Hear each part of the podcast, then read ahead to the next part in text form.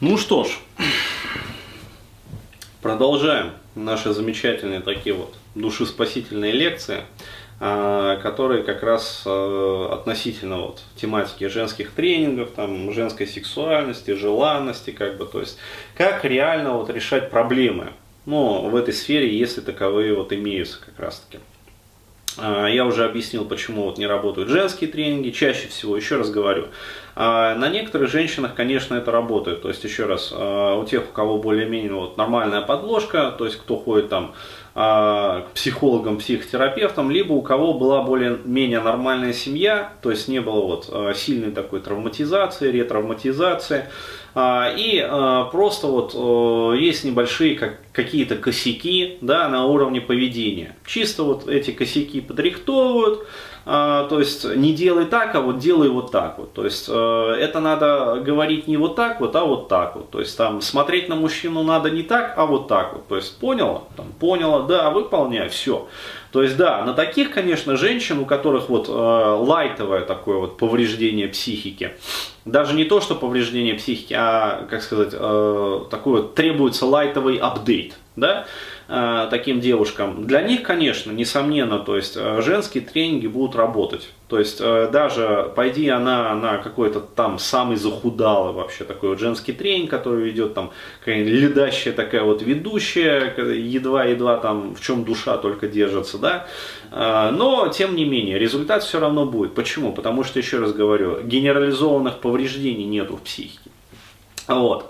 Чаще всего, конечно, к большому вот э, сожалению, а, чаще всего мы имеем дело именно с такими вот массированными повреждениями. То есть, еще раз говорю, это а, генерализованная тревожность, которая э, доходит ну, чуть ли не там, до панических атак. А вот это всеобъемлющий рациональный стыд, когда девушка боится там, ну, как вот я тоже рассказывал, там случай, сходить там в гостях у парня по большому э, в туалет. А, вот, то есть, э, если не рассказывал, расскажу, там просто скажите, там напишите.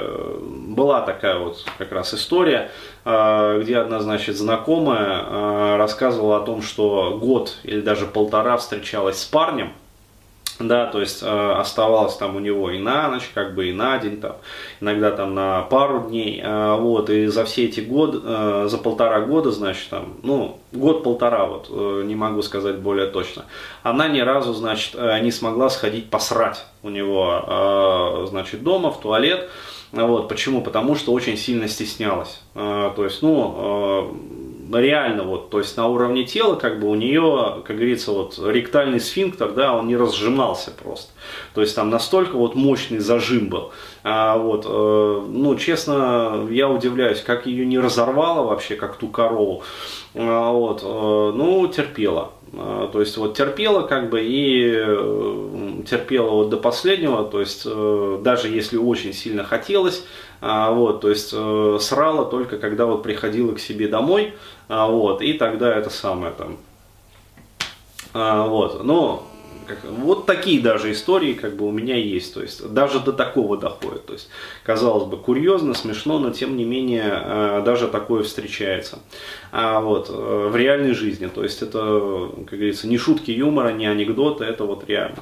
А, то есть еще раз говорю, а, чаще всего мы э, в нашей вот реальной жизни встречаемся именно с таким уровнем страхов, с таким уровнем тревожности, с таким уровнем вот генерализованной стыдливости, а, вот, которая не позволяет даже отправлять какие-то вот физиологические потребности, а, то есть и которая мешает жить очень-очень сильно. И в связи с этим, конечно, возникает такой вот интересный такой эпифеномен, по-другому и, и, и как-то язык не поворачивается назвать его, а, вот, а, по поводу как раз вот а, женских уже взаимоотношений, то есть вот этой вот пресловутой женской дружбы, да, женской зависти, там, ну, прочего вот этого вот моменты, которые мужики обычно стараются обходить стороной, если они более-менее умные, как бы, вот, и не лезть в этот серпентарий.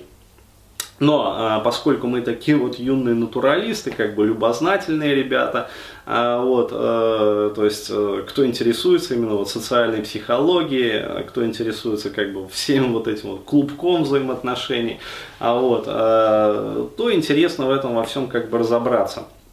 Вот, и э, я могу сказать так, я довольно часто вижу э, такие вот моменты, как э, девушки там, ну, выговаривают там про каких-то своих там знакомых о том, что, дескать, там вот Люська, короче, такая стерва, сука там, а, вот, увела мужика, то есть, э, ну, как-то вот женщины рассказывают, то есть, не знаю, доверие я что ли какое-то вызываю, подсознательное такое, вот, но э, как-то вот делятся такими историями, и обязательно вот у каждой девушки, какой бы она кавайной ламповой няшей не была, а вот, обязательно в загашнике найдутся вот пара-тройка, как минимум, таких историй, а, про то, что, значит, вот была какая-то такая мифическая Люська там, или, я не знаю, Клавка, или там Машка, или там еще какая-нибудь там э, Сонька, Лерка там, я не знаю, э, ну, короче, там, неважно, не суть важно кто, вот, но такая вот стервоза, значит, такая сука подколодная, которая, значит, увела